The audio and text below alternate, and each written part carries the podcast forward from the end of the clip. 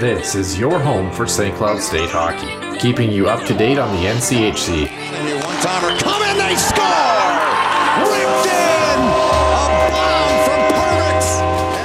Women's WCHA, So Dana Rasmussen fires and she scores. Dana Rasmussen for the Huskies alongside. the National Hockey League, Dwayne Kaprizov in for a chance to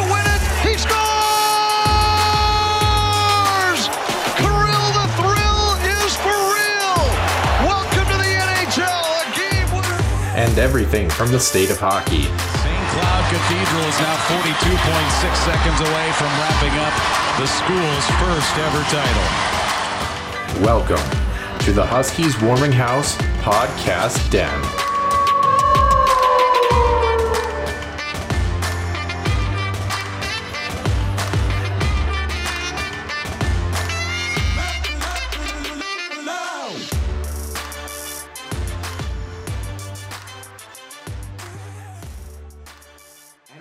Into another edition of the Huskies Warming House podcast for episode number 63. I'm not Nick Maxon, and uh, you're not Noah Grant, so we're going to get this thing rolling right away. You don't want Thank me, God. do you, Nick? Yeah. No, I don't want to be in North Dakota, so I'm okay with that.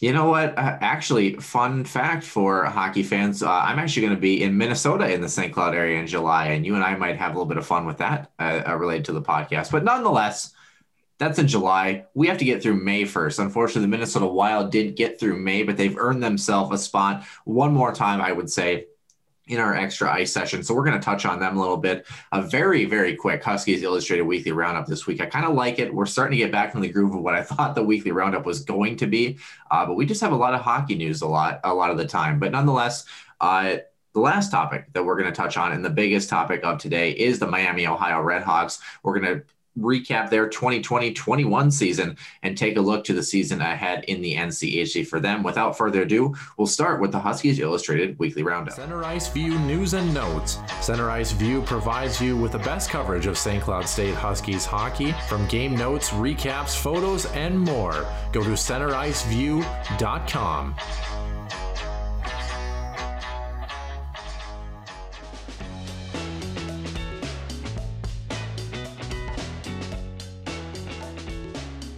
it is a light week in the world of hockey news. All of but one NHL playoff series are ready to start round two today on Sunday. Colorado has the longest wait for their matchup with the Vegas Gold Knights, while Carolina moved to face Tampa Bay. Out east, New York Islanders are currently down one to nothing in their second round series against the Boston Bruins, while Winnipeg awaits the game seven winner between Montreal and Toronto up north. Noah, a series I don't think either of us would have pegged to have gone seven games.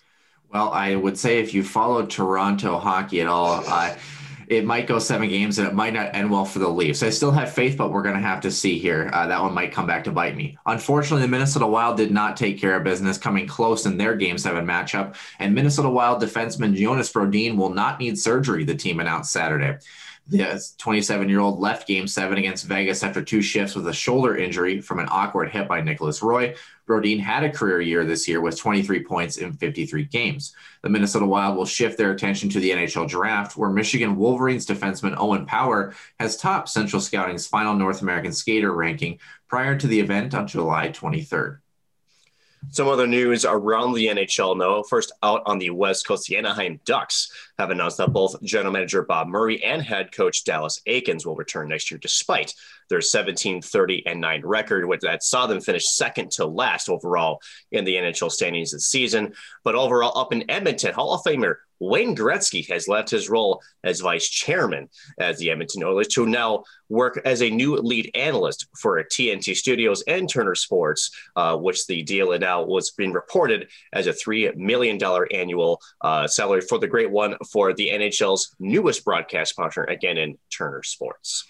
Must be nice, Nick. I wish someone would throw us a, a cool $3 million. That'd be super nice. But anyway, speaking of a cool $3 million and Wayne Gretzky, a recent rookie card of his sold for $3.75 million at auction last Thursday.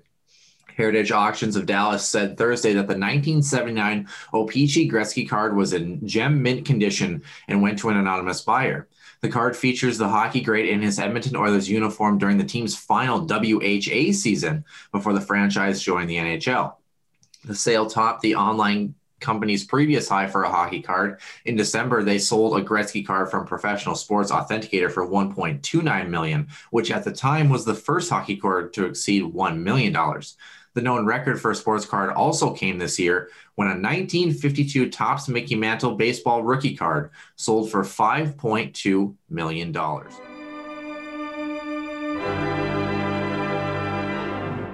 And Once again, welcome back into episode number 63. I'm joined alongside my co-host and Nick Maxon. I, of course, am Noah Grant. In case you didn't know that, um, if you didn't know that, you haven't been following us, and if you haven't been following us, I don't blame you. But nonetheless, Nick, how are you?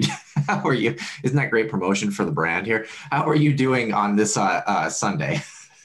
Doing okay. Yeah, that's not a good way to earn a three million dollar contract with anybody. We're just trying to pay the freaking light bill behind us, and uh, yeah, three million bucks still wouldn't probably even pay that for how much lighting that we have to use. I was gonna uh, say I was gonna say fun fun fact, Nick Maxon's jersey fell down about five minutes before we recorded this. So it's been a tough day in the studio, I'd say. Studio uh, needs some TLC. We'll put it to you that way. But uh, no, it's it's good. It's a Sunday morning. I, I just had a nice cookout yesterday um, uh, with some friends there, smoking some ribs. Um, had actually. Friends? I, I know, right? It's surprising. Um, I actually had to set up the smoker, start the ribs, go to work, go do that for seven hours, then come back and finish the ribs. So I mean, yeah, it was a long. That's, it was a that's long. Kind, that's kind of your thing, though, isn't it? Kind of, kind of yeah. the smoked meats and stuff. That's kind of been your your bread and butter, if you will. It, it definitely has been, and I'm going to be doing the same thing again today with uh, the the co-workers. We're doing a kind of a, a bank outing per se. We're going to be doing some uh, cowboy cut ribeyes this time, so a little hey. bit different on the menu, uh, but uh, it should be should be pretty fun. I'm excited. Hey, I'm just saying, uh, you already worked yourself in a hole. When Caleb Peabody gets a hold of this and listens to this and wonders why he hasn't been invited, it doesn't have an order of of ribeye. I, he doesn't care know. about he doesn't care about ribeyes. All he cares about is Val's order with his shake, and that's okay. That's cheap. All right. Well, if that's the case, when I come when I come down to the city, is your buy-in then? fine with me. Put it put it on the uh, the Husky Warming House uh, credit card, which we don't have. But yeah, yeah, we can, we can we can claw into that negative two thousand dollar deficit we've got. Anyway, uh, speaking of Caleb Peabody, uh, he was our winner and actually tops the leaderboard for season two of trivia. Our question yesterday. Uh, congratulations to him. Uh, the trivia question did read, Nick. did you get a chance to take a look at the trivia question on Twitter yesterday? First I did all. not, unfortunately. You know, smoking meats is a labor of love, Noah. So I didn't have much time for anything else, unfortunately. Um, yeah, yeah, that's all right. Screw the podcast, right, Nick? Very um, much. I kid, I kid, but that's a good thing because I want to see if you can get this. Minnesota Wild goaltender Cam Talbot finished with a 924 save percentage in seven playoff appearances this year. Who are the only other three Wild goalies in franchise history to play at least five playoff games in a single playoff run? And have a save percentage at 924 or above. Was it Fernandez and Roloson? Manny Fernandez is one, 2002 03, 929. He's the highest with nine games, respectively. You oh, you know what? Nope, Darcy Kuemper. Darcy Kuemper does have a save percentage above, but he didn't play more than five games. So, with that save percentage, uh, I'll give you one more stab and I'll tell you who the other two is. The Dubnyk? Devan Dubnyk is one, 2016 17 at 925. Okay. Got so one wait, more. There's one more. So it's Fernando rules and who else would have been there? I'll give you one hint. 2006 07. Ugh. You're like, that didn't help. Niklas Backstrom is the answer. A 924 save percentage tied with yeah. Cam Talbot there. Um, yeah, kind of interesting. Uh, Manny Fernandez topping that list in 2002 03, but I suppose you got to have close to a 930 to claw your way back from a couple of 3 1 deficits, wouldn't you say? Uh, yeah, you know, two of the three game sevens the Wild uh, franchise have were in that same playoff year, and it, it seemed as it was kind of like this magical year of you. I remember watching both of those series, and especially against Colorado, I don't think there was any real expectation that Minnesota was going to win that series. And then not only when you come back in the way that you did, you know, back to back overtimes in Game Six, Richard Park, Game Seven, Andrew Brunette, Um, you effectively not only ended the playing career of a Hall of Fame goaltender in Patrick Roy, but then you go up and uh, you're feeling good. You go down again one to three against the Vancouver Canucks, and you still somehow find a way to come back. It was a, a regulation win in game seven, but then you ran into Jean-Sebastien Giguere, Teemu Selanne, and the Anaheim Ducks, which swept the Wild out of the playoffs before New Jersey ended up taking the cup in that year.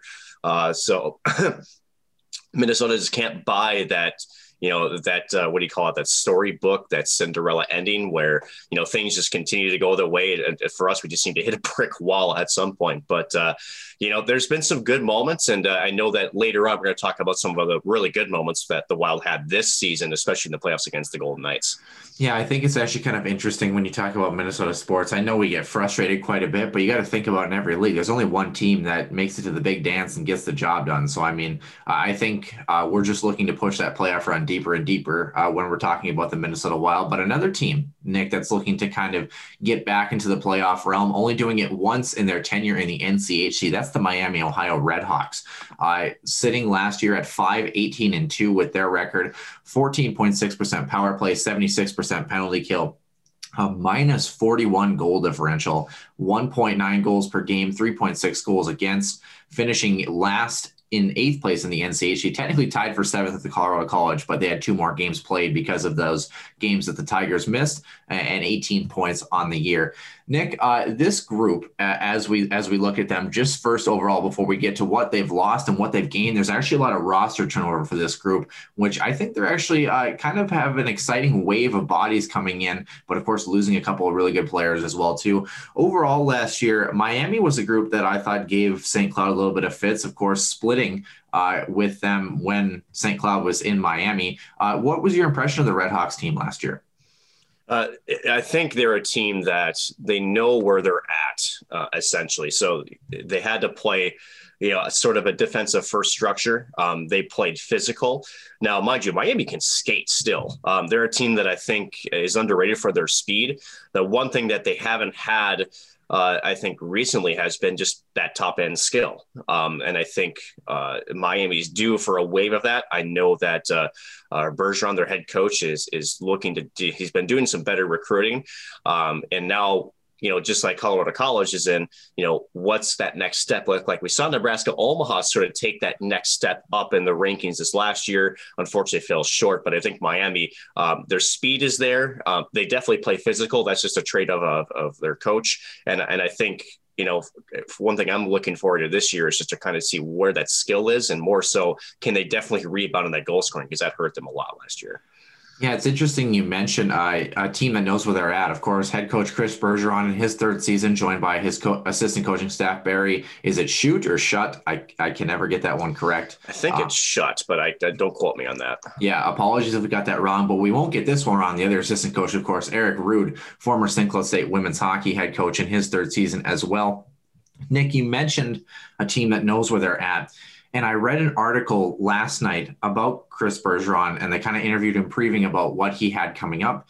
And he said this quote, the returning players, although the success hasn't been there, are going to be the core of the team. We aren't bringing in someone to hand the reins over to. It's going to be the returning 20 players who have to be the core of our group next year. Hopefully, the incoming kids can be good support to that. I thought that was kind of an interesting quote, you know, especially the piece that says the returning players, although the success hasn't been there, are going to be the core of the team. What do you take out of that quote? Well, let's read between the lines in the quote, right? I think what that means is, you know, it, it's there's nobody that's going to come in and be a savior for this hockey squad, which means that, you know, he believes not only in the 20 guys he has, uh, but it also means that the same 20 guys need to be better. They need to take a next step um, collectively as a group. Um, like you mentioned, you know, this Miami, when they played St. Cloud State, there were times where Miami was really, you know, given St. Cloud fits. They're a team that I think can really take teams, especially that are more higher in skill and higher in speed off their game the big thing that again we talked about Miami is you know where was you know those timely goals where were those timely saves they weren't getting those when they really needed them and it sounds like from Bergeron you know this squad he's going to rely on what he had from last year a lot that he still has and there's not going to be you know maybe that one big kid like St. Cloud had like Veeti Miettinen that's going to come in and maybe provide an extra jolt an extra spark of offense uh, it's going to be an internal growth from this roster and you know it's going to be a key to the success here for 2021-22. Yeah, when you look at Miami's uh, turnover for their roster, uh, they lost a couple of, I think, especially on the forward and a couple of key guys that really made a, a, strong impact. A couple of defensemen and goaltenders as well. Let's work our, our way from the back end up. First, uh, senior Grant Valentine. I don't believe he's going to return. Only seven games played uh, in a Red Hawks sweater. Uh, 0-3 and one uh, in his tenure there. Unfortunately, never uh, gained a win there. And then junior Ben Kraws transferring to Arizona State. 19 games played. Uh, not the prettiest of numbers, an 872 save percentage, one 13 and 2 for his record in that one. Unfortunately, like you mentioned, kind of the culmination of you know a team that just haven't hasn't been able to get over the hump in recent years. But I think they're kind of at that point almost where it seems like they're Colorado College 2.0, where they're like the next edition of where Colorado College, what we talked about last week, needs to go. Right? They're they're starting that uphill climb uh, and starting to starting to climb that mountain, if you will. On the defensive side, Rourke Russell transferred as a grad transfer to Sacred Heart. He had 29 points in 119 games played. Uh, good, solid defenseman on the back end. And then 24 points in 108 games for Alex Mahalik, who uh, it was a senior, and I don't believe he's returning. I could be wrong on all of these, but that's just what we have listed so far. Now, in that forward group, Nick, uh, ben Lown, uh, 116 games played, 34 points. That's a nice little uh, chunk of production for him. Uh, Phil Knies, 126 games played and 49 points. And then the one that really hurts, Nick, is that transfer to Minnesota Duluth, Casey Gilling, Casey Gilling. 131 games played, 77 points, 26 goals, 51 assists. Uh, Nick, if you're Casey Gilling, because I know people, you know, talk about the transfer portal quite a bit, uh, do you blame him for going to Minnesota Duluth? Well, I don't know if I can speak for Casey Gilling. Um, you know, this is a kid that there's no question for a number of years he was their highlight as far as offensive, you know, uh, spark. Uh, ben Lown, I know you spoke with him. Just a brief comment on him. He was a thorn every time he was on the ice. He was a very, very good shutdown third line guy, and uh, he's a guy that uh, can get under your skin. He's a very effective role player, and uh, you know it's it's amazing with some of those statistics, some of those things that don't really make the score sheet or off. You know, sometimes you miss the most, and Ben Lown will certainly be missed in the Miami uh, depth chart. But when you go to Casey Gilling, he has the talent to be on a compete on, com- on a nationally competitive team, mm-hmm. and there's no question when you go to uh, Scott Sandelin and UMD, and we'll obviously touch on them in the next couple of weeks. Um, they're going into a roster that's so sound in their structure in every single area of the ice. You know, Sandelin, for whatever reason, he just gets his guys to buy in every single year. That team is always competitive. It doesn't matter if they start off slow. Um, so he sees an opportunity and at the end of it you know it's his choice as a as a student athlete let's remember these are students first athletes mm-hmm. second that if you see an opportunity to go to a, a very good program in umd not again taking thing away from miami but uh, he's getting towards the end of his collegiate career and he, if he wants to have a crack at a national championship um, he entered the transfer portal. He stays within the conference which i think is also interesting. We talk about the promise of the nchc you have a lot of players sometimes staying within the conference and just switching you know different uh, squads. So you know, you hope uh, Casey Gilling finds success. I think he will under Scott Sandelin. There's not many players that don't find success under that coaching mm-hmm. staff. Mm-hmm. Let's be real. So uh, uh, again, you know, I, I, just think that it came down to him. Again, he's an upperclassman now, and I think he figured that you know this is what I want, and he feels like this is the best opportunity for him to maybe try to take a crack at it. Yeah, I definitely agree. I think when you watch Minnesota Duluth in the Frozen Four, right? How can you not want to, you know, have an interest in it if they have an interest in you? I think the other piece of this too, uh, you know, when you talk about uh, Casey, one, I think he's earned it. Like you mentioned, you know, he spent his time at Miami. He, he's given that program, you know, his blood, sweat, and tears, if you will, and everything he's had to offer. And when you when you look at his ability to stay in the conference, I think you know maybe that's a testament to playing against Duluth all those years and understanding you know what a formidable uh, powerhouse they are, and knowing that you know, he was essentially uh, in some ways, I think him and Gordie Green, they were kind of the guys, yes. if if if you will, for for the Red Hawks. And now uh, Casey Gilling doesn't have to be the guy necessarily when he goes up to Duluth. I mean, I'm sure he wants to be, but sometimes it's a little bit easier knowing that you have that kind of one-two punch and like primary and secondary scoring with a deep team like Duluth offers. You know, it takes a little bit of pressure off of you as a forward unless you kind of play a little bit looser and go play your game. And for a guy that's got 79 points uh, in his career to this point, uh, I think if he plays any looser, it's a very, very dangerous forward that uh, um, Duluth is very, very happy to have. Moving into uh, the incoming players, Nick, uh, we've got a, a four person slash five person freshman class, if you will, because one of them is actually a transfer. They've got six transfers coming in, according to head coach Chris, Chris Bergeron. I could only find four of them currently in the transfer portal, so um, we'll keep you updated on that. But um, starting with the freshman, uh, Primo Self from Grand Rapids, Michigan, Nick Donato from Lake Forest, Illinois, um, Red Savage in that uh, U.S. Uh, U18 program from Scottsdale, Arizona. He's a heck of a heck of a hockey player and a good pickup. And his brother also plays for the team in Miami as well. Uh, and then the other freshman that's listed in their incoming freshman class, I'm going to butcher this name so bad, Nick. Uh, Frankie Caro Giello, I think. Um, C A R O G I O E L L O. Try that one out for size. Um, that one's a, a challenging one. Um, the fifth freshman that's actually listed is actually Paul or PJ Fletcher. Um, 34 points in 44 games with Dubuque in the USHL. He's actually a transfer technically from Quinnipiac um, that moves over to Miami the three other transfers I have listed, uh, the big one, I think uh, we talked about two goaltenders that were leaving from Miami. Uh, one of them coming in is a sophomore, Logan Neaton from UMass Lowell, six games played under his belt. Uh, defenseman Will Cullen, a junior from Bowling Green. This is a heck of a pickup, I think, for Miami. In yes, just under is. 100 games for him, 55 points, 17 goals, 38 assists for that defenseman. I mean, geez, if you're looking to replace two defenders that, um, you know, had I would say average stats, you know, nice solid stats from Miami. You bring in a good junior defenseman that's got a, another year on his docket and a, and a very good defender. Nick, uh, what do you like about him?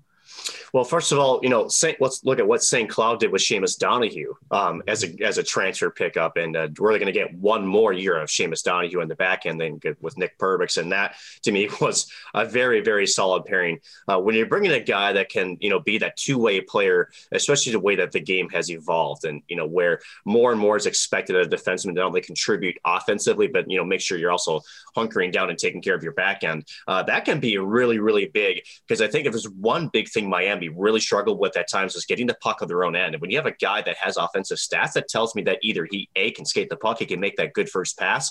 Uh, just confident when poised with the puck. And I think you know Miami they need that guy, just kind of like when Nick Perbix is at St. Cloud, a guy that really can settle down or control the game, especially if you're scrambling in your own end. And I think if there's one thing Miami really really to struggle with at times is getting just pinned down on their own end.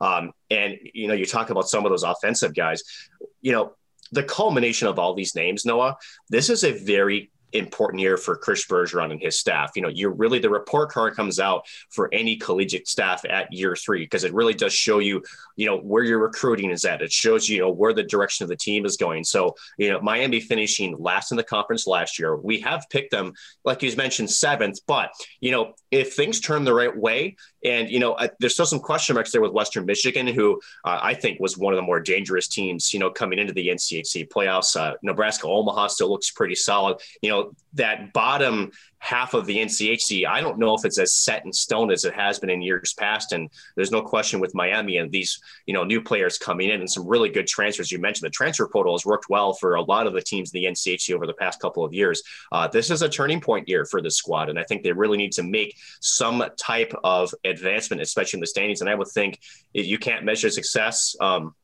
you know, really just by that. But I think you do have to show to the leadership group that, you know, if you can at least get to maybe fifth or fourth place in the conference, I think that's a win. It's not going to be an easy route. As you know, this conference is very, very much the gauntlet of the, of the college hockey world. Uh, but I think they've got a really good mix there, especially with the types of players you mentioned. And that defenseman that you mentioned is going to be a really big key for Miami, trying to get more offense and also keeping some of those goals off the board.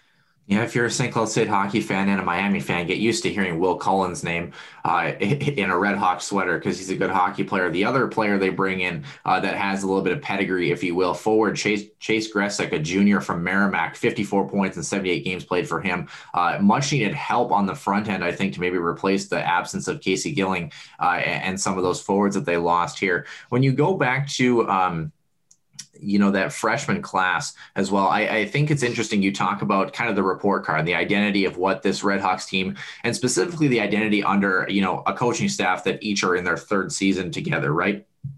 Primo self uh, frankie i'm not even going to attempt that last name again and red savage. Uh, here's this for you nick. Uh, looking at them uh, 5'9 170 5'10, 170, 5'11, 174. And then you look at their single defenseman and Nick Donato they bring in, six foot, 190. So, what does that tell you uh, about the identity of this group coming in?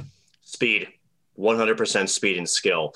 Now, that doesn't mean that you know a guy like that can't throw his weight around. But you know, let's just look at St. Cloud and let's just review Veeti Miettinen a little bit. Um, you know, incredible shot, great in open ice, but the one part of his game that has to improve is some of those battle areas, especially in the corners along the wall. That's an area he struggled with, and he's not a big kid at all. He's what five nine, five ten. Listed, I think maybe 160, 165.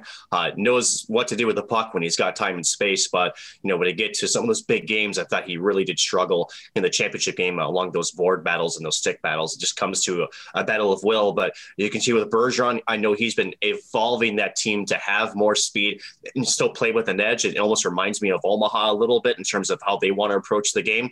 Uh, but you know, maybe a little skill in there too. You know, might prop them over the top a little bit. But absolutely, this roster just screams: I want to be fast, I want to be quick, and I want to be shifty more than anything.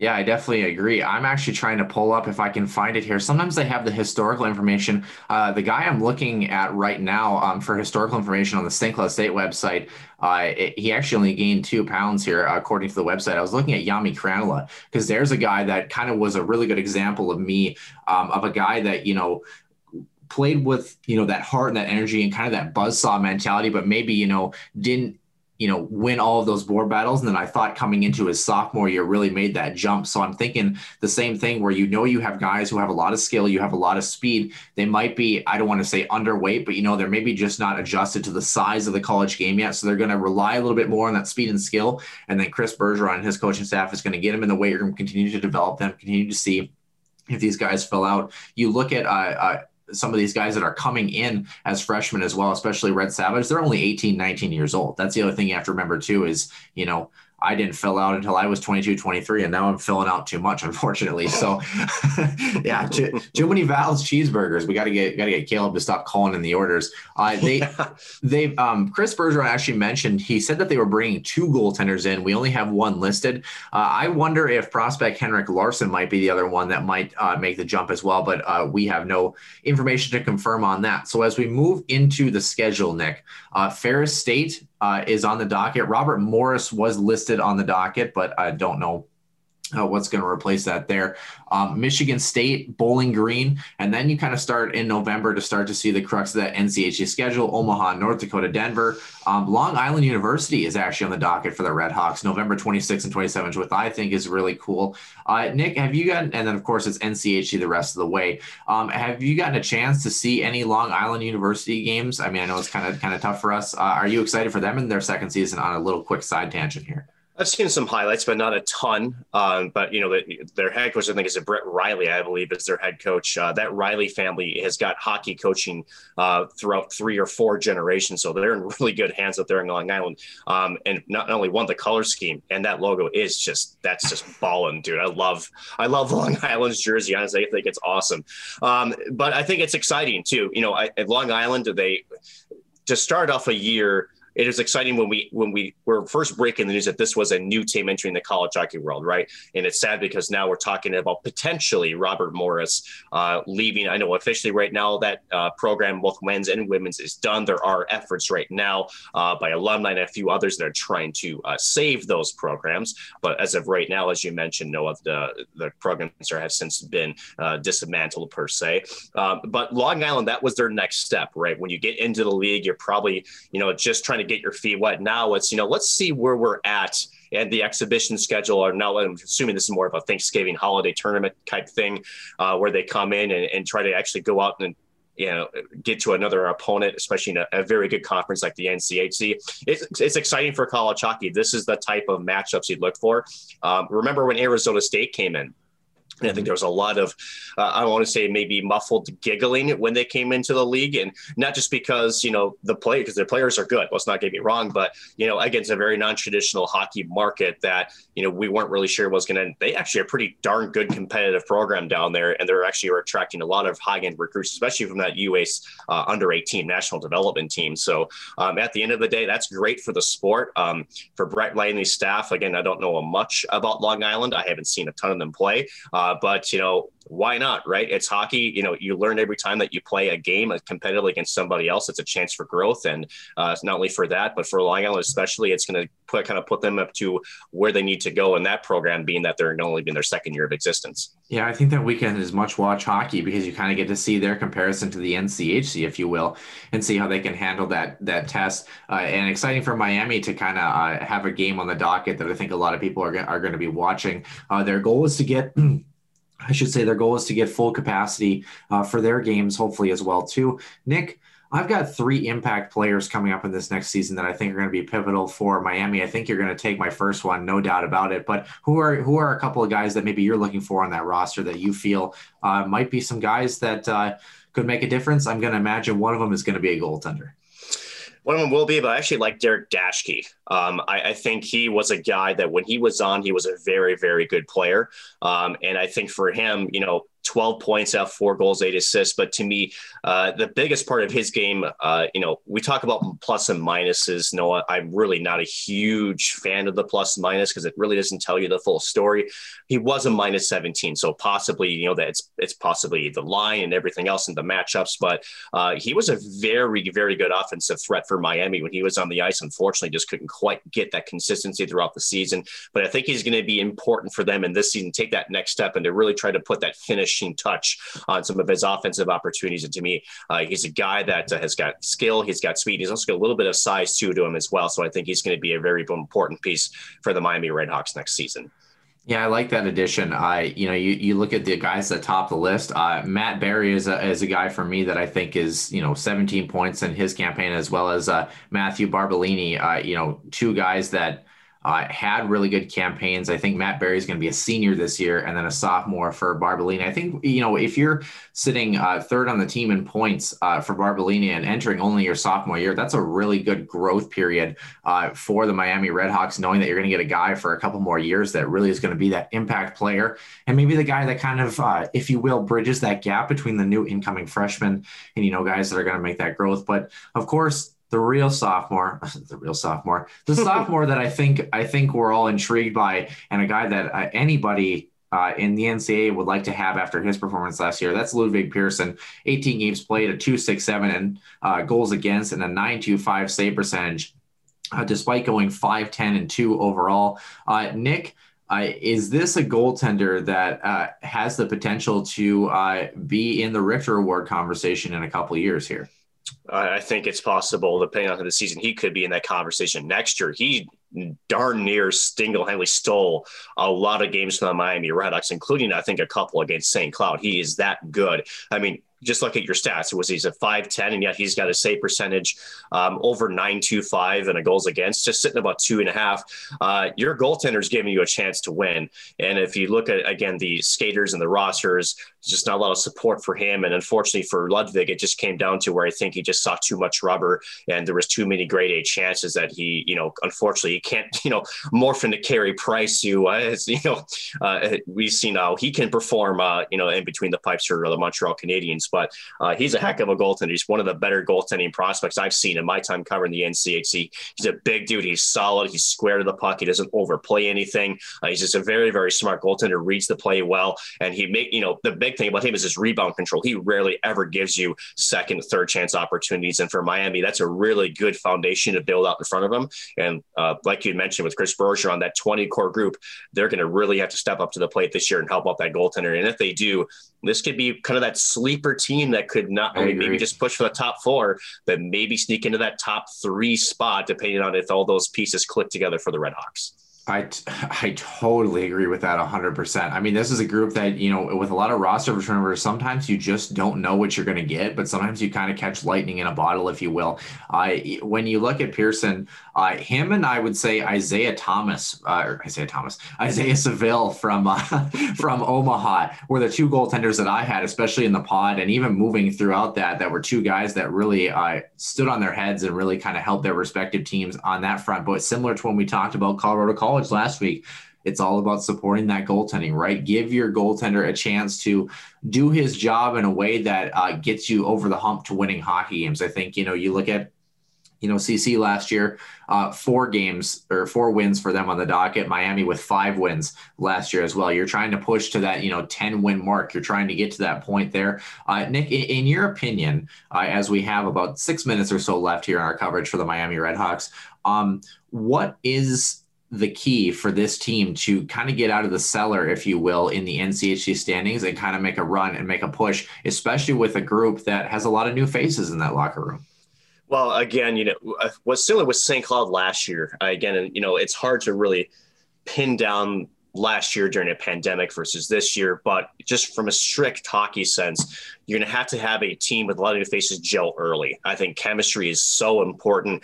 Uh, again, Seamus Donohue, when he slotted into Nick Perbix, um, you know, on paper, that seemed like a good matchup. And then when it finally got into practice, that's a very, very good uh, pairing there. For Miami, they need more offensive pressure. They need more puck possession to me.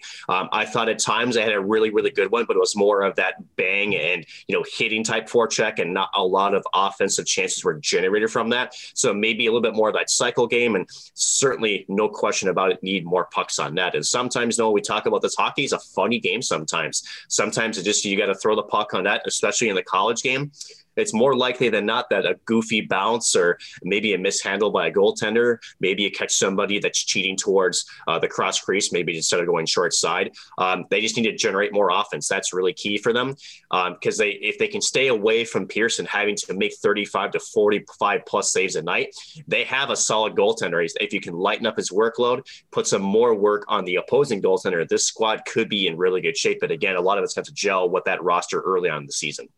I think it's interesting when you look at the mold of Miami, right? You compare them to Colorado College, Western Michigan. Uh, you know, Denver kind of had an interesting year last year, but maybe Omaha throw them in the mix as well. Those other teams that we mentioned, uh, you know, not including Miami, they play kind of more of that heavy physical, kind of blue collar, hard nose style.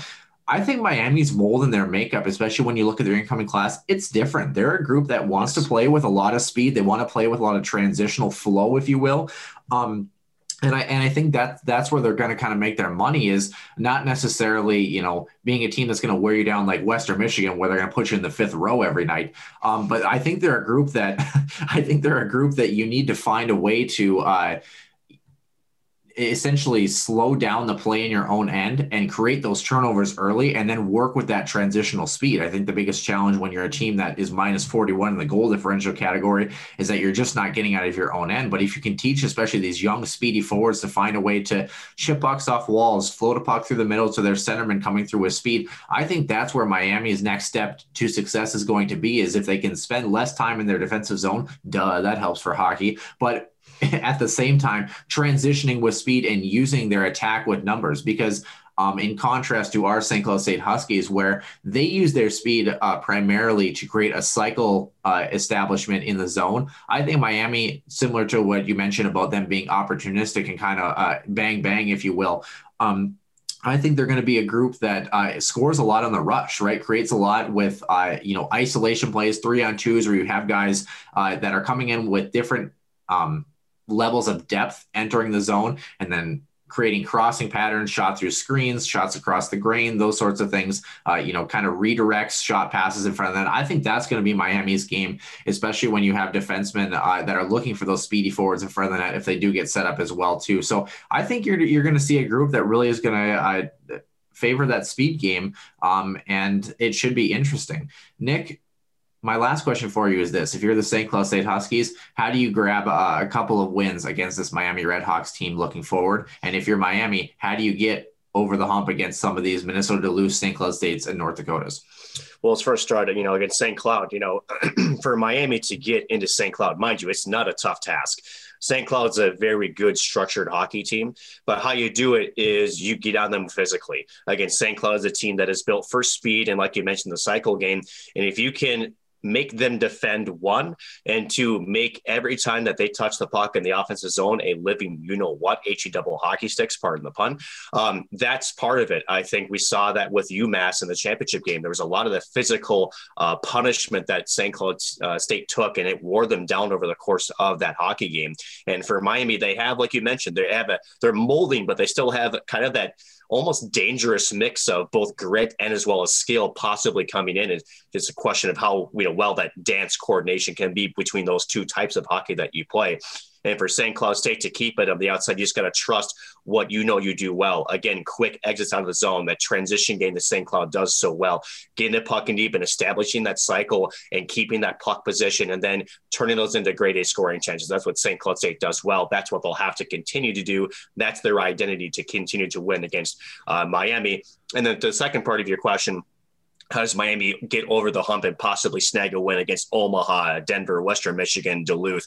Um, again, I think that transition game, as you mentioned, is going to be key. They have to spend less time defending. They have to come up the ice with numbers. And I think, honestly, you talk about the rush, but a lot of these teams also make you force, they force you to dump the puck in from the red line. They're so good at back checking, especially teams like UMD, North Dakota. So you're not going to have a lot of that on the rush, you know, type opportunities. So it's going to be, as you mentioned, still coming through the middle of speed, but knowing and play. It's called placing pucks right. It's about putting that puck into the zone in the spot where you your guy can have a shot to get on it first, and then it's that second and third man support getting in, whether it's physically coming in and maybe just doing a tap back play, and then finally getting possession in the offensive zone. That's how they're going to have to do it. I like that. For me, uh, if you're Miami, uh, it might sound extremely simple, but especially with the speedy forwards that you have, just alleviate pressure. Pucks off the glass, uh, high floats out of the zone. You know, like you mentioned, placing pucks a little bit. It doesn't have to be fancy. And again, if you if the transitional game maybe isn't there where you're snapping tape to tape that night, or you know hitting pucks, off, you know, good bank passes off the wall, just alleviate pressure and kind of start the process over again. And on the flip side, I think if you're a team like St. Cloud, uh, similar to the success that they've had against Miami. Um, and we've talked about this a lot in Huskies hockey. It's all about putting your foot, you know, on the gas pedal and kind of putting your foot on the throat of the opposing team, if you will. I think when you give Miami a little bit of life, that's when they start to kind of wake up and, you know, be up on the bench, if you will. If you're St. Cloud, you have to be the aggressor from the puck drop, right? Your your starts. have we ever talked about starts for the Huskies team before, Nick? I can't recall. No. yeah, never, right? Um, but your starts are imperative uh, against a team like this because you don't want to give them any life, especially with a team that um, I know they have a lot of transfers coming in, but might be a little bit younger. Uh, you know, kind of especially emotionally. Um, does that play a factor? I don't know. But if you're saying, let's say, don't let it play a factor at all, be the aggressor, be the dominant team, and kind of put your foot on the gas pedal from the puck drop. I think that's important against not only the Miami Redhawks, but any team in the NCHC. But that will do it, Nick. It will be exciting to see the Redhawks. Like you mentioned, I think they're a team that is kind of a dark horse candidate. Kind of reminded me a little bit of a mini Western Michigan coming into the year, if you will. Uh, it should I be an should be an interesting one. You agree with me? That's a lie. Um, only those who know know.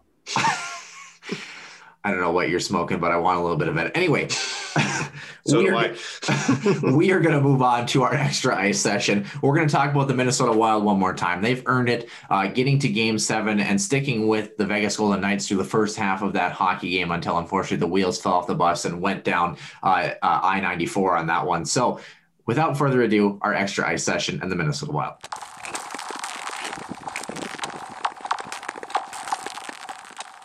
And welcome into our extra ice session. Nick, the Minnesota Wild, uh, a week ago, we had them as our topic of discussion on the extra ice session, and the conversation was much different. It was how the heck did they win another hockey game against the Vegas Golden Knights, let alone get to game seven? Well, they almost uh, Caleb Peabody'd you, and uh, and uh, proved you wrong here. Unfortunately, you were right. The Minnesota Wild did not make it to the second round, but they did so uh, in more ceremonious fashion than in years past, if you will, uh, clawing their way back and showing a little bit of resiliency. Unfortunately, falling six to two uh, in that final game seven, although it was two to two with about 10 minutes remaining before Vegas kind of had that quick strike opportunity to make it four to two.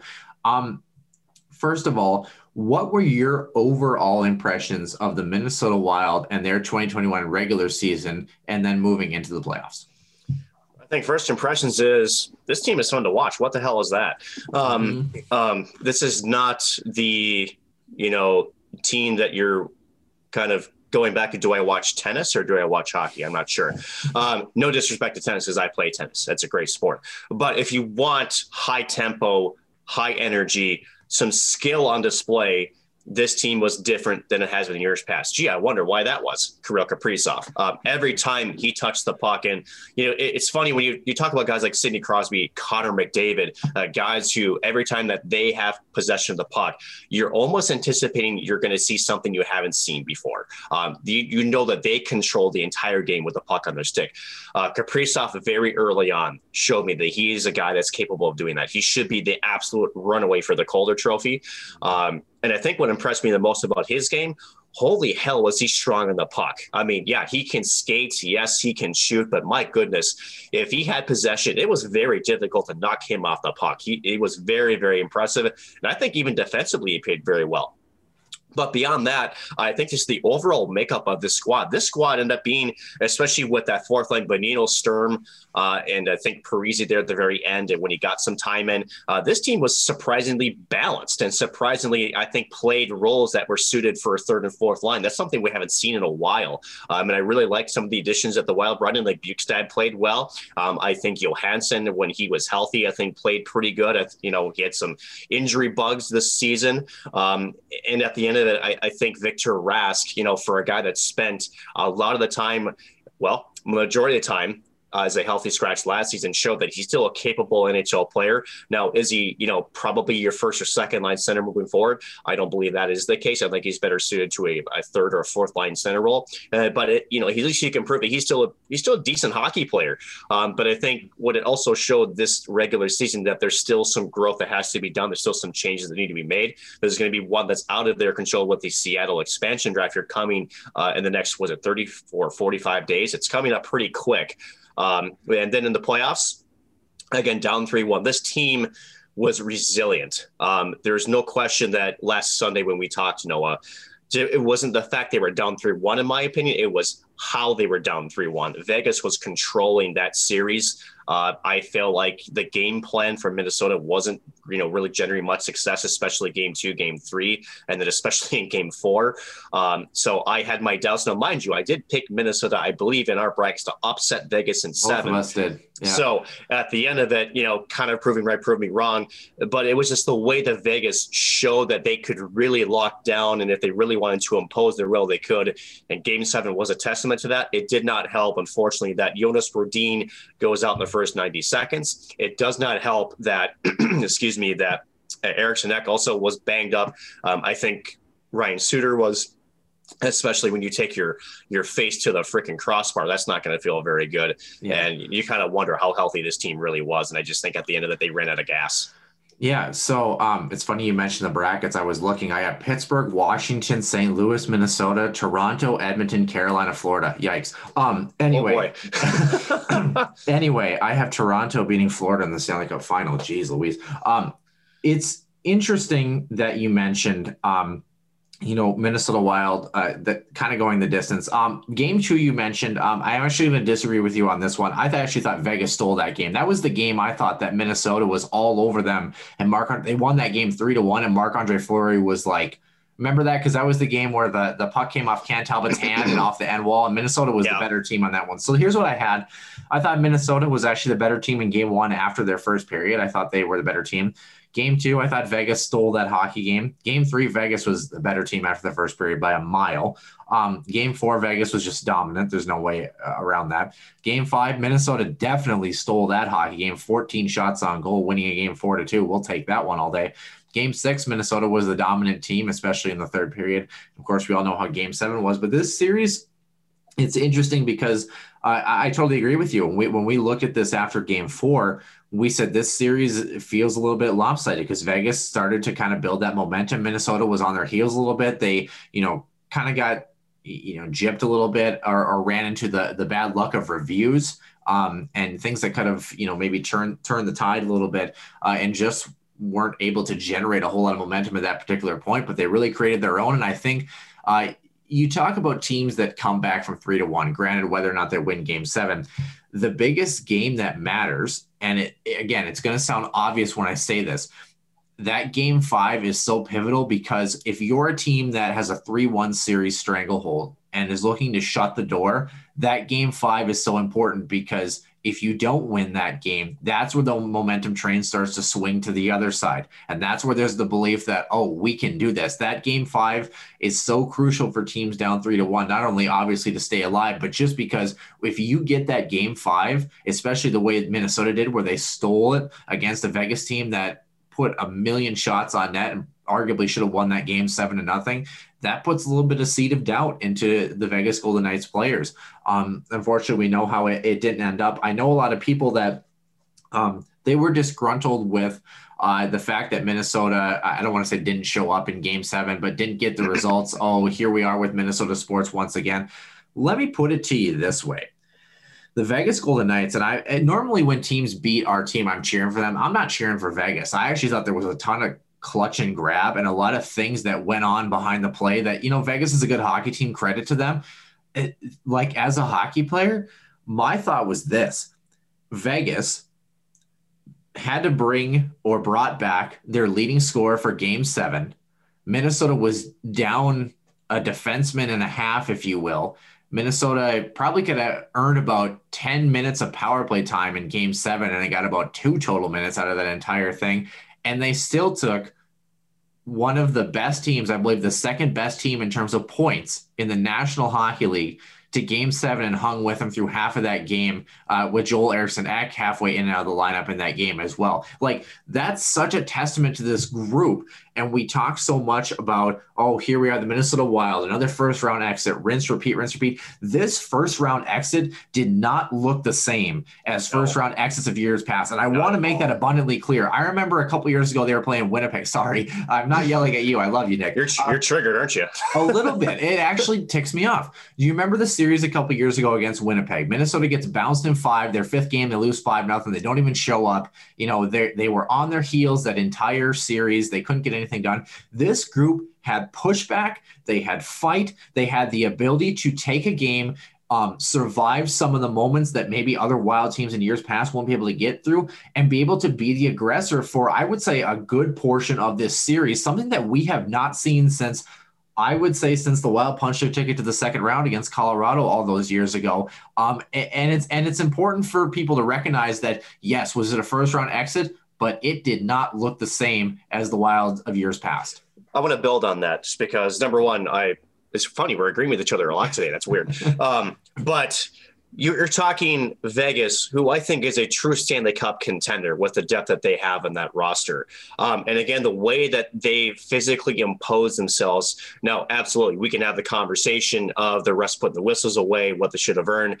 In playoff hockey, we know that the the calls tend to change. Um, you hate to say it, but it is true. Um, they fought through that. Uh, like you said, this is not, you can't look at it as just another first round exit. You just can't. You took a, a cup contending team who, mind you, this is a team that went out and got Alex Pietrangelo. This is a team that has Mark Stone. This was the Jennings Trophy winning squad. This was a team that had the best goals against average of any team in the National Hockey League.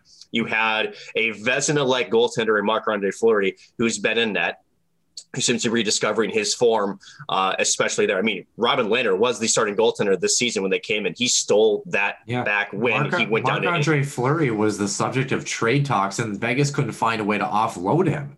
And, and look and think about where they might be if Fleury didn't wasn't in this series. Mm-hmm. Um, Minnesota did not go away in the series. They did not, yeah, despite all the stuff behind the plays. You mentioned some of those extracurriculars, some of those physical impairments. Again, playoff hockey, and even you know, I, I remember when Kirill Kaprizov was interviewed after Game Five, um, or was it either after Game Six? I forget which one. And they were asking him about how he was taking those cross checks and punishments. You know what his response was?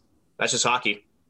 You know, it, that's just what it is. And and, and and he was a guy. Pardon me for interrupting. If you watched every time he was on the ice, there was no player on the wild team that the Vegas Golden Knights finished checks more or finished late shots on more than him. And I don't say that to be like make an excuse, but when you have a rookie player that a team is trying to get off his game or make him feel uncomfortable, you kind of hang around for the extra half a second, maybe give him a jab to the ribs, a jab to the kidneys. That kid fought through a I shouldn't say a kid, he's, he's almost age, my age. Um, but he fought through a gauntlet. And I think people have to realize that it's like he really did make for having two points in the series, you know, or three points in the series. He he fought through a quite lot. a darn bit. Yeah. And and let's and let's take it from the if you're scouting the Minnesota Wild, right? You know that the majority of their offense this season was through that Kaprizov Zuccarello pair. So it makes sense that they were going to give them whatever they can get away with, right? I mean, let's be honest, it's the same in the Cup playoffs. You get away with what you can, right? Because um, again, the referees are not calling the game the same.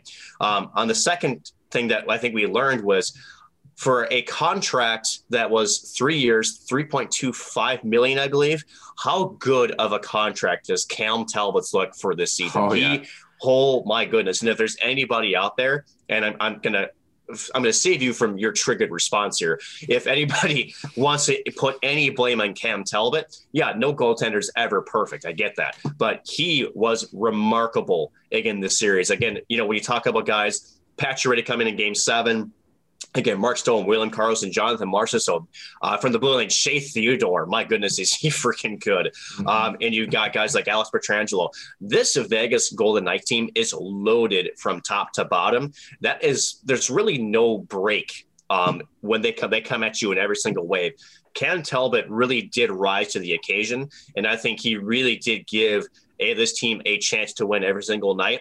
And you know, again, we if you want to go back to game seven, you know, that go ahead goal there by Pacioretty that made it 3 2, that was tough because of how quickly it was after Kaprizov tied it at two.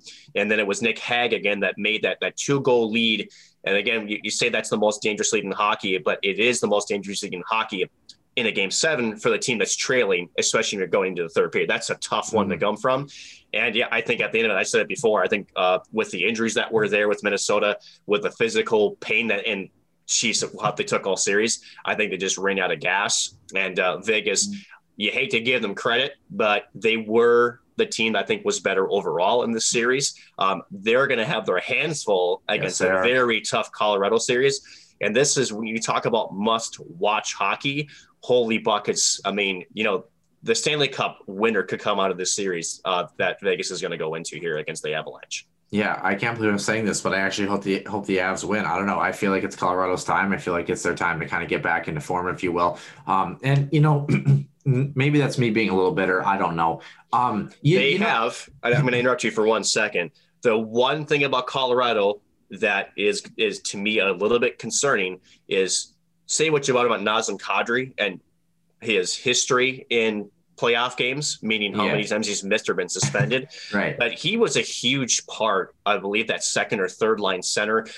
That team is now a little bit more top heavy than they have been without Nazem Kadri in the lineup. If there's one thing that Vegas has shown is they if they can shut down Kaprizov, Zuccarello, I would imagine that Mark Stone and that line will be out against MacKinnon, Landeskog, and Rantanen question is for Colorado does their depth rise to the occasion and take the pressure off and force Vegas to redo their matchups in that series? If Colorado does that, it's their series to lose. And for Vegas, they can turn the tides if they can find a way to shut down, um, again, that top pairing. It's going to be tough, again, with Colorado having last change at home, the first two uh, hockey contests. But again, I think Vegas has shown with Ryan Reaves, some of those agitators, if they can continue that form, they may give Colorado fits. And, you know, it's going to be a tough test either way. It's going to be quite the battle in the second round.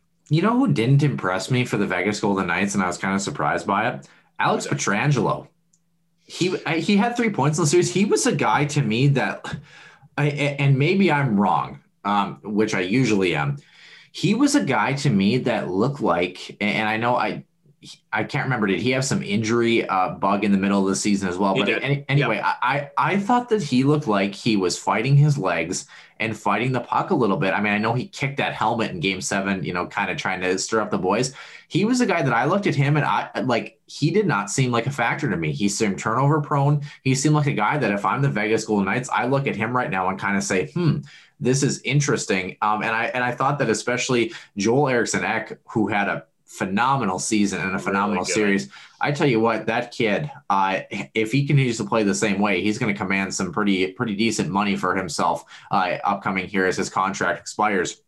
You know, but I, I just I just looked at Pietrangelo and I said, you know what? I, I, didn't feel like he was the factor that warranted. Speaking of contracts, that warranted what what he was at. I know he had like 20 points and 40 some games or something like that. I mean, statistically, he's looking all right, but he was a guy that I looked at him and said, I, you know, I feel like if I was a forechecker, I feel like I could put him under duress. And he didn't remind me of the Alex Pietrangelo of a couple years ago with the Blues. Right. And, you know, we talk about this, Noah, a lot. And I think it's often missed is, you know, when you get to the playoffs, especially how banged up, how healthy are guys really that are playing? And I think that's a fair question with Alex Pietrangelo, because, you know, when he's healthy, he's a much better skater, he's a much better decision maker. Um, and I think he just controls the game a lot better. And I just feel like something is still nagging him um, that, you know, kind of slowed him down a bit. Uh, but you also have to credit the Minnesota forwards, especially in the defensive zone, they weren't really giving anybody of those a defenseman anything. Shea Theodore, who to me is one of the best offensive defensemen in the entire league, he had not a single point in the series until game seven. And he's a guy that can absolutely, with some of the moves, I mean, it's almost like a Brent Burns, right? It's like a forward turn defenseman sometimes. So with the way that he shifted with the puck, um, uh, but I just kind of think that Minnesota just didn't give Vegas that blue line that much room for their guys to walk, to find lanes. And you have to give a lot of credit to that coaching staff again with Dean Evason. Um, I want to get your actually want to get your take. No, I'm going to ask you a question for the first time this uh, this afternoon. Right. Where does this organization and Zach Parise sit? Um, I think that is probably the biggest question now in this offseason, not only because of the way that it went into the playoffs and how he was not playing. But then when he got his chances, he made the most of it. He still showed that he can contribute on this hockey squad. So where is it at with these two? And does either Parise or the Wild does there is there a mutual parting of the ways, or is there maybe some rekindling that has to be done uh, with it? And his does his contract make it difficult for him to possibly be moved? It's interesting. I think that the the ability for Zach Parise, where Zach Parise ends up, is going to depend on Zach. I, I, think it's whatever he wants to do. I think our pal Derek Felska uh, said very eloquently, um, or not so eloquently, I don't know, um, that uh, uh, essentially Zach has the potential to really put this organization in a very interesting spot, or has the potential to move on and do what he feels is best if Minnesota looks like they might want to move on with him. I think that discussion is going to start with Bill Guerin. Uh, the bigger question is if you're Zach Parise, um, and Bill Guerin, are you able to offload that contract should Zach want out? I think that's the biggest challenge. I think if Zach makes, oh, I don't know, $2 million less, $2.5 million less, I think that the discussion becomes absolutely that Zach Parise moves on to maybe a cup contender or somebody different like that. Um, but I think one, it's going to depend on Zach, and two, it's going to depend if you can find a team that uh, you know the fit makes sense for. Um, personally, I think if I was just going with my gut, I have a feeling that Bill Guerin some, has something up his sleeve, and I think that Zach Parise might might be on the way, especially if Minnesota wants to get into the conversation of finding a first line center or a trade partner or something like that, or something in the draft. I, um, I'm leaning, I'm about probably 65 35 that Zach Parise has played his last game in a Minnesota Wild sweater. And I wanted to ask you the same question, Nick, but I also want to ask you this. Minnesota, when you're looking at cap space, and especially when you're talking about, for example, the Jack Eichel situation or potentially bringing in another player here, You've got Nick Bonino, Nick Bjugstad, Ryan Johansen, Ian Cole on that NHL squad that are guys that are um, UFAs coming up this year. Also, I'd say Kyle Rau and Brad Hunter in that mix. I think Rau and Hunt both make their return. I'd like to see Brad Hunt come again. I don't know if Brad Hunt does come back, but I really like what he has to offer as that extra defenseman currently.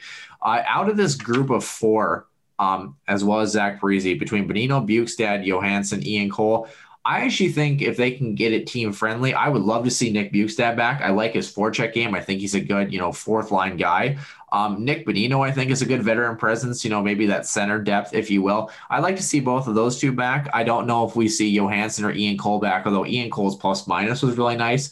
Um, if you're seeing Ian Cole back, you think? Abs- absolutely. Yeah, which is interesting because, like, I know a lot of people. He has some liabilities to his game, but his underlying statistics um, are pretty good. But my question is this: If you bring Ian Cole back, it, does Nick Bonino or Nick Bjugstad comes back? I think I think we're all in agreement that Marcus Johansson has played his last game in a wild sweater, unless something crazy happens. Fair. I think that's fair. Yep. Uh, well, first of all, Ian Cole, you know, what a sneaky good acquisition that was to offload Greg Pateryn, who had been injured for almost what two plus years mm-hmm. um, on the Wild roster. Um, to me, Ian Cole, yeah, he's a third line guy, but for a third pairing, he's a pretty darn good third pairing guy, and he brought some stability to that third pairing that I don't think that Wild had in, in quite some time. And I think paired with Soucy, and he showed that he could play with Addison. Um, he's a guy that you know I, I think still has a really good chunk, and I think you can get him at a really good team friendly deal. That's why I think you'll see him back, and I, I'm, I'm pretty sure with some folks I talked to, there were some already some extension uh, talks with him even before the season ended. So I think Cole will be back. I agree with Bonino. I agree with Bjugstad. And that is if the team friendly deal is there. Um, I think both of them should be re signed. I think there's some good, like I said, Bonino's a cup winner. Um, he's a guy that's a very good locker room guy too, everywhere yep. he's gone. Um, I, I love that guy. He's a good defensive zone uh, guy too, especially. He's very, very smart, very good defensively. I think that's a part of his game that gets often overlooked because he's had some really good offensive moments in his game, especially in the playoffs too. Um, and then again with Bjugstad, his size is just something that you just don't come around very often. I, I know that you know being from Blaine and local kid, you, you want more out of him. I think he's a, an established third liner at best. Uh, but again, his forecheck game, as you mentioned, under Dean Evason, I thought was actually pretty good. In, um, in, in, the in the corners, Nick Bjugstad can't be beat. I mean, that's just where he goes to work. So I think it's all about you know. I think if you put him with a guy like Nico Sturm, for example, which Nico Sturm actually might end up being the third line center. What what a campaign he has had, especially Ooh. being undrafted, picked up out of Clarkson. Uh, what a great pickup for Minnesota. But I think if you look at Nick Bjugstad, uh, I think you can get Bjugstad for one and a half million dollars. I, I think I that, that that's fair. The question mark for Nick Bonino is is Nick Bonino willing to kind of sit in the similar ballpark, you know, 1.6, 1.8, something like that. I don't think you go over two mil with him. He no. had he had a decent season this year. He had whatever it was, 23 or 26 points, something like that. Um, and in Nick Bonino's mind, as he's getting up in age, you know, is he looking for that one or two more sets of paydays that, you know, kind of kind of move him on to the next step, or does he love it that much in Minnesota that he's willing to be there? On top of that, too, I'll, if we talk about cup contenders, right? A lot of those we say more higher end skill guys, there's no cap room there. Whereas, you know, with Minnesota, I think that there is room there. And again, and again, mentioned that, you know, there's going to be some RFA deals that have to be signed. Uh, Kirill Kaprizov is one. I, I tend to think, you know, and, and now Russo actually did a really good uh, job analyzing the difference of a bridge contract versus giving him that long term deal right away, um, especially with the salary cap constraints that everybody in the league has been facing since the pandemic. I think that's an interesting move we're going to have to watch. Uh, Joel And what his money's going to command. Yeah. Kevin Fiala. Kevin Fiala is another one. So you got three big names that you have to sign. Um, it, it's it's going to be big, and I think again, whether you go whether you're in the mix for Eichel, which I think the Wild are in the mix, um, especially as you mentioned, could Zach Parise be a part of that? I yeah, don't think he, so. He, he's he's gonna. I think Zach Parise is going to be a big piece in general, just because it's. I think it's. Um, where do you go? You know, in sequential order for the Minnesota Wild. Obviously, you have uh, you have the expansion draft, which could, could both hurt and help Minnesota in some senses. I know a lot of people want Matt Dumba gone uh, on that one here, but my question is this, Nick, and I want to touch on Victor Rask as well. You know I do, um, but. I want to ask first. You've got Eriksson Ek, right? Like we mentioned, Kevin Fiala in that mix. Um, um, Brandon Duhaime is on this list as well too um, for RFAs, and that's pretty much about it. Uh, if you're Kevin Fiala currently making $3 million a year. How much does Kevin Fiala command in his new contract? What is the term? What is, and what is the price point? Well, that's tough.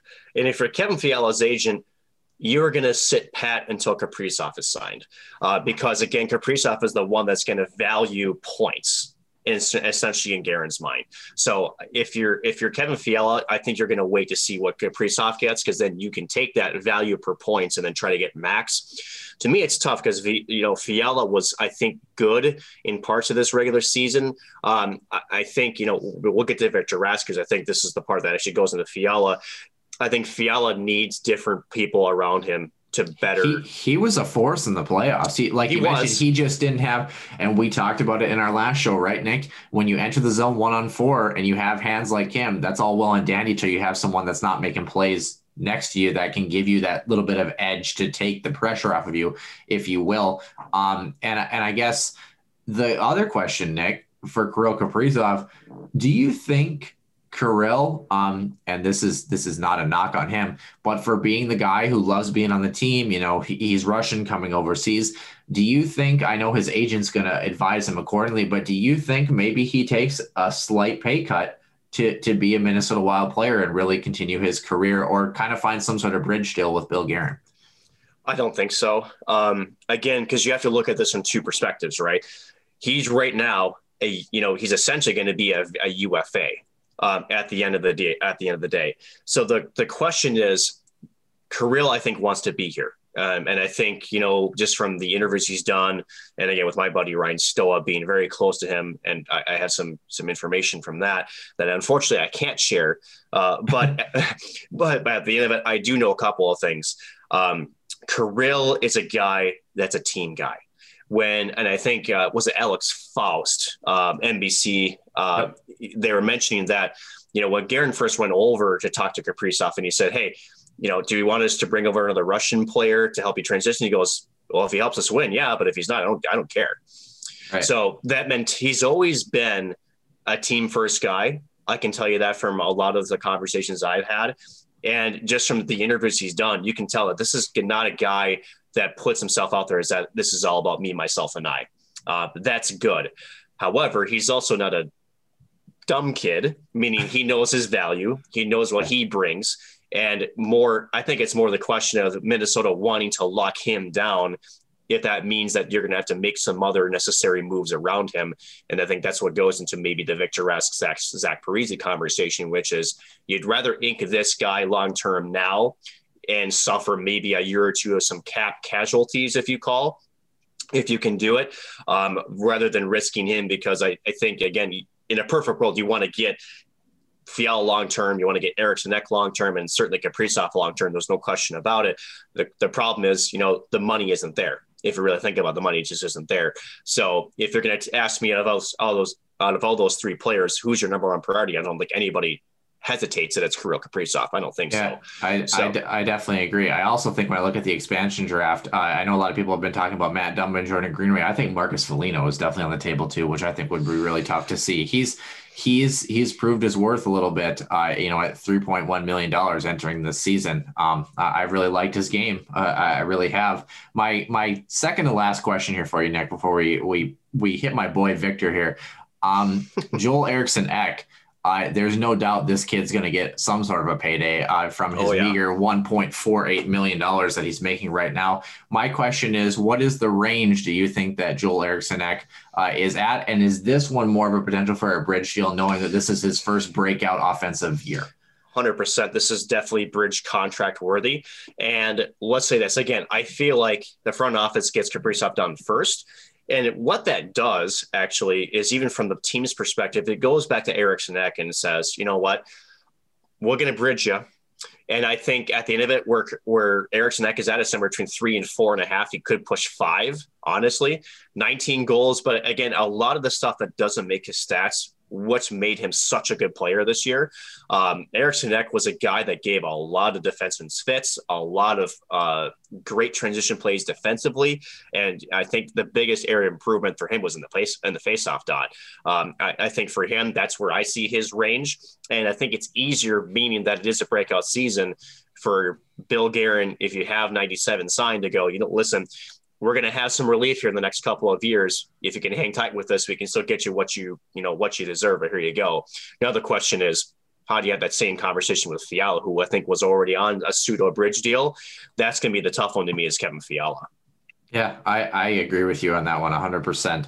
Moving over uh, to Victor Rask, 54 points or 54 games played this year, 10 goals, 13 assists, 23 points, a plus one rating, uh, only one penalty in the regular season. How about that one? He's not uh, an angry guy. Yeah. Seven playoff games, no points, uh, a minus two stat line for him on this one. Under contract at $4 million, a cap hit, if you will, for one more season of the Minnesota Wild. A lot of people very disgruntled with number 49 and Victor Rask. Um, I disagree with them. Shocker. Um, yep.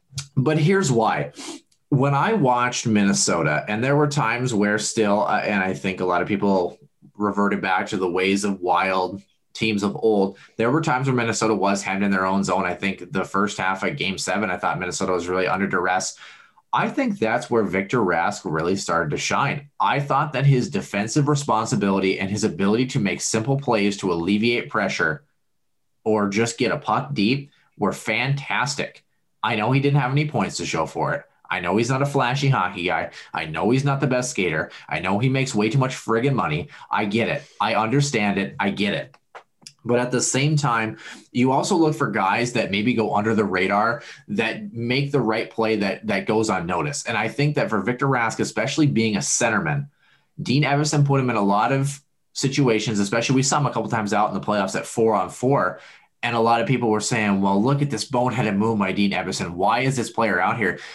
Because he's a lot more responsible and makes the right play for not being the most fleet of foot a lot more than a lot of you folks out there really realize. You know, he was a guy that if he had the puck at the point, if anything, it was getting filtered back down low. He wasn't a guy that was going to crash the crease and, you know, make a nice T drag around a defender.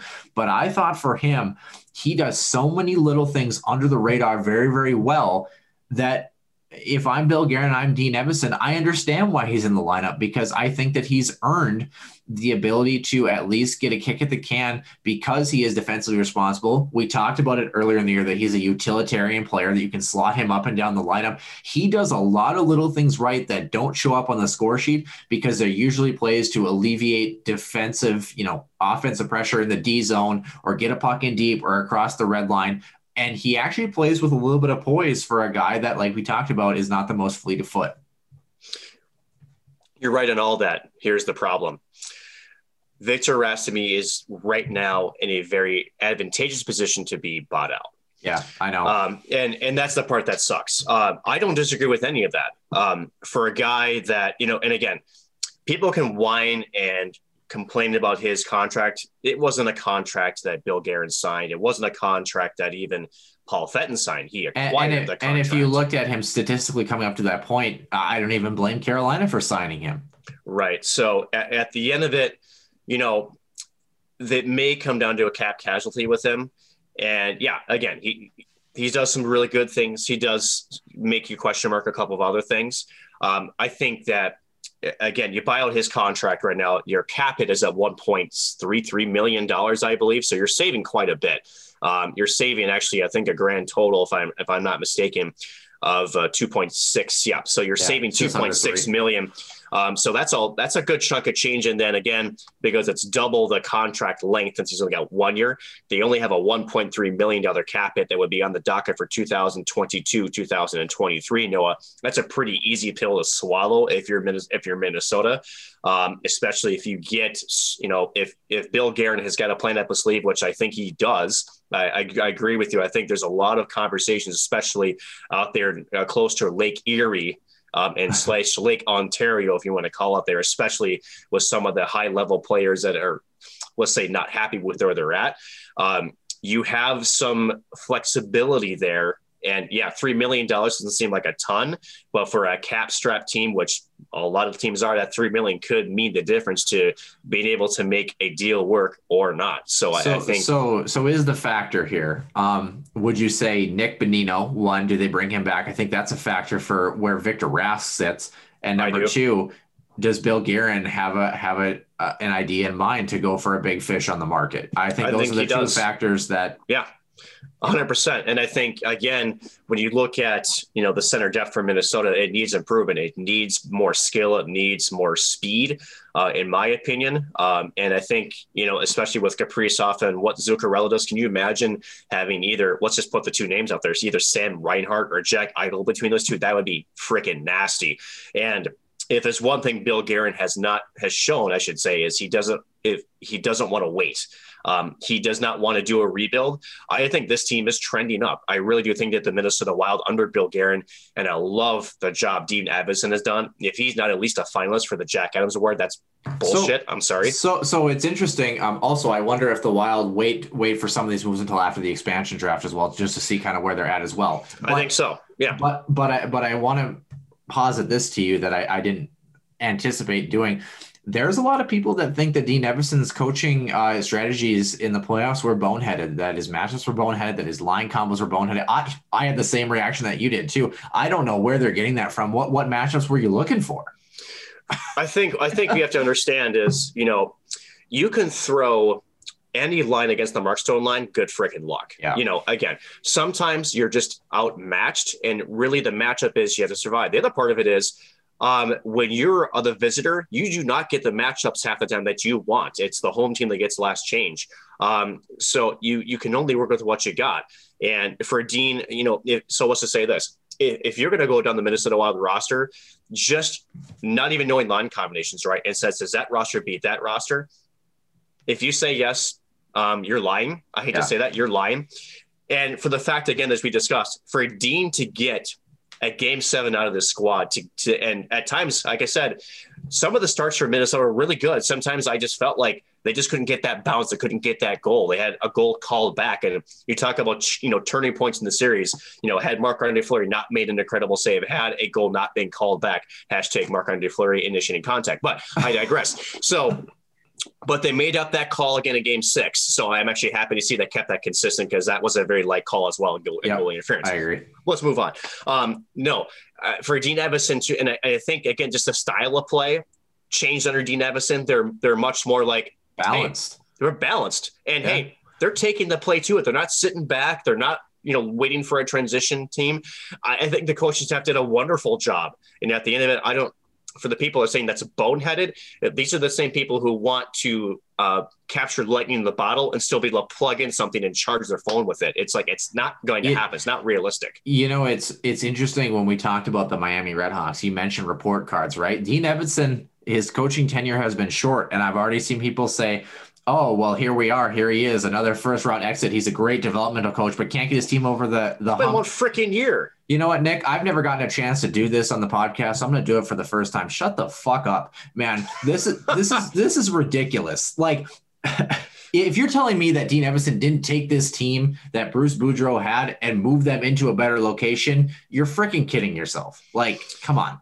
Now, to be fair, Kirill would have been different. Um, but still, at the end of the day, I, I just the, the difference, especially on the, blue line, especially the biggest difference would be Dean Evason allowing guys like Dumba to, to do what he does more often, meaning there's a little bit more exposure in the back end, but again, separate conversation. Uh, Brodin also going up, Ryan Suter trying to go up and actually, you know, this team was actually starting to look with hmm, North Dakota's forecheck, where it seems like all five guys are below the freaking top of the dot, uh, Where we, just ha- where suffocating actually you. where we actually had the puck for like extended zone time. Right, exactly. So, and again, you know, it's a game seven. It could have gone either way. It really could have. Um, Vegas came out with a game plan to physically absolutely destroy the Minnesota Wild, and at the end of it, I believe that was the turning point in that series. I think if if it was a skill for skill game, that's a much closer game than the scoreboard indicates. I still think it was, honestly. Um, but I think at the end of it, you know, they just ran out gas. I'll, I'll, continue, I'll continue to repeat that. Um, I do feel like this organization is in very, very good hands. Both with Dean Evason as the coach, as well as Bill Guerin as the helm of the GM. Uh, there's a lot to be excited about here. Yes, there is. And I and, and granted, again, we talk about this in pro sports. Miracles don't happen overnight. You know, you're not going to take a team that was bounced in the first round of a play-in round, or however you want to call it, and then magically turn them into a, a team that's going to magically walk through Vegas and Colorado. I mean, let's let's I mean, let's just give them the argument. Let's say they do beat Vegas. Do we really expect this team to go against Colorado, which has owned the Wild all year? Now, you could argue that if they somehow were able to pull it off, they're the favorite to win the Stanley Cup. I would think that's probably it. But And, again, and, you're and a Colorado team that owned the St. Louis Blues, who really owned the Minnesota, Minnesota Wild. Wild, yes. Yeah, Um, so it's like, yeah, you take you took a cup contending team, a true cup contender, to seven games, and enough where uh, Pete DeBoer actually, you know, tipped his hat quite handedly to the Minnesota Wild, and say, you know, they were expecting to have that battle. So wait a second, an opposing team is expecting to have a very tough series. That's the best compliment you can get by losing a game seven. Is you know what? Yeah, we won, but that's a hell of a hockey team. When a you know a, a coach like Pete DeBoer, who's had a very good pedigree in the playoffs and just hasn't had a chance really to raise the cup yet himself. Um, wow, that's quite the uh, that's quite the compliment. And this team is going up, and they're not down. So there's Yeah. a lot to look forward to. I definitely agree. I honestly hope, I would say for the upcoming expansion draft, I just hope they don't take Cam Talbot. I know that's weird to, to think about, but there's a guy that I think, you know, it, you, you deal with the loss of the expansion draft for what it is. You're going to lose a, a, a, decent hockey player. Let's, let's yes, not, you know, but I think that with Kahkonen still developing, I think having Cam Talbot back uh, is really important there. But nonetheless, we digress. We've been we've been rambling on about the Minnesota Wild. Nick, do you have anything else to add before we uh, say sayonara here? Yeah, actually, I do have one thing. Um, for those fans who watch this team this year, and if all you're going to focus in on is the game seven loss, yeah. remember it was like in the regular season watching the squad. They had a chance to win every single night. This is a fun team to watch, and they're only going to get better. This is not a team where you know, this is not like the Anaheim Ducks a couple of years ago where their core is falling apart at the joints because their bones are turning into sawdust. No, there's a lot, there's a very good young core here. Uh, again, Kaprizov, I mean, seriously, I mean, it, it's not like you're a cup contender. You've got all these veteran, you know, past their prime guys. You lose in the second or first round, and are you going, now what? Do I have to blow the whole thing up? No, this team has got the, a very part of the roster still intact. You're going to re-sign guys. Uh, you're going to have a very similar looking team next year, and you hope that maybe a couple of those changes could be very significant, maybe not. But I don't think no matter what changes happen, that this team is going anywhere else but up. I think this is an improving team, and that's got to be exciting. Um, Colorado um, and Vegas. I mean, one of these teams is going to lose this series. And imagine the question marks they're going to have with all the money that Vegas spent over the over the offseason if they lose in the second round. And for Colorado with Nathan MacKinnon and that top line, if they lose, well, what about them?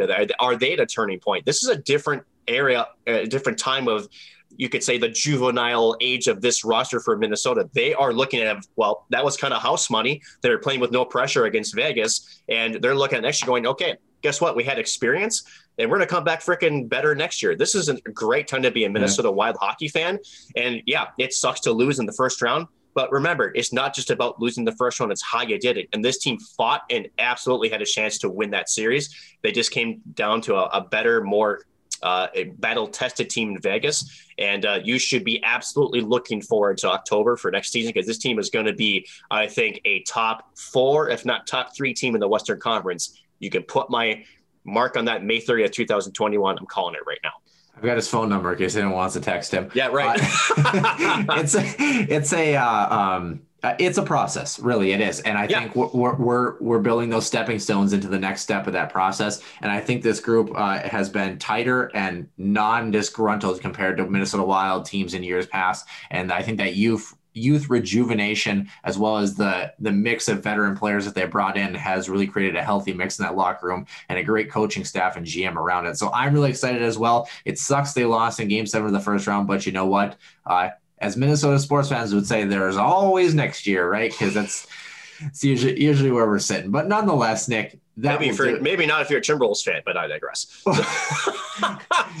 I was gonna say the Timberwolves will be lucky if we have it next year. We might uh, join the Oakland A's in relocation. Anyway, right. that will do it for episode number sixty-three. We haven't even mentioned our guest. We're gonna have Brett Larson on again uh, in this upcoming week. I uh, probably gonna come out Wednesday morning. Now, before you say, "Whoa, whoa, whoa," you just had Brett Larson on. What are you gonna talk about? I think we might have some tricks up our sleeve. We're gonna have to see what we can we can come up with here. But that will do it for episode number 53. Catch us uh, probably next Wednesday, and then of course episode number 64 the following Sunday. We're gonna tackle. I don't even remember what team that we have up next on the docket. I want to say it's either Denver or Western Michigan. I think it's One Western. Western uh, Michigan, yeah. But nonetheless, we'll be here. We're gonna talk some hockey. For Nick Maxon, I'm Noah Grant, and that will do it this week for the Huskies Warming House podcast.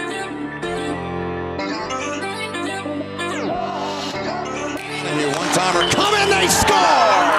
Ripped in! A bomb from Perbix!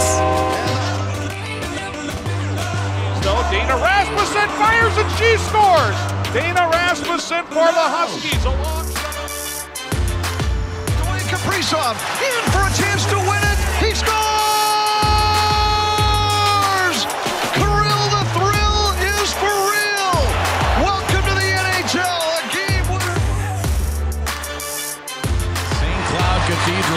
42.6 seconds away from wrapping up the school's first ever title.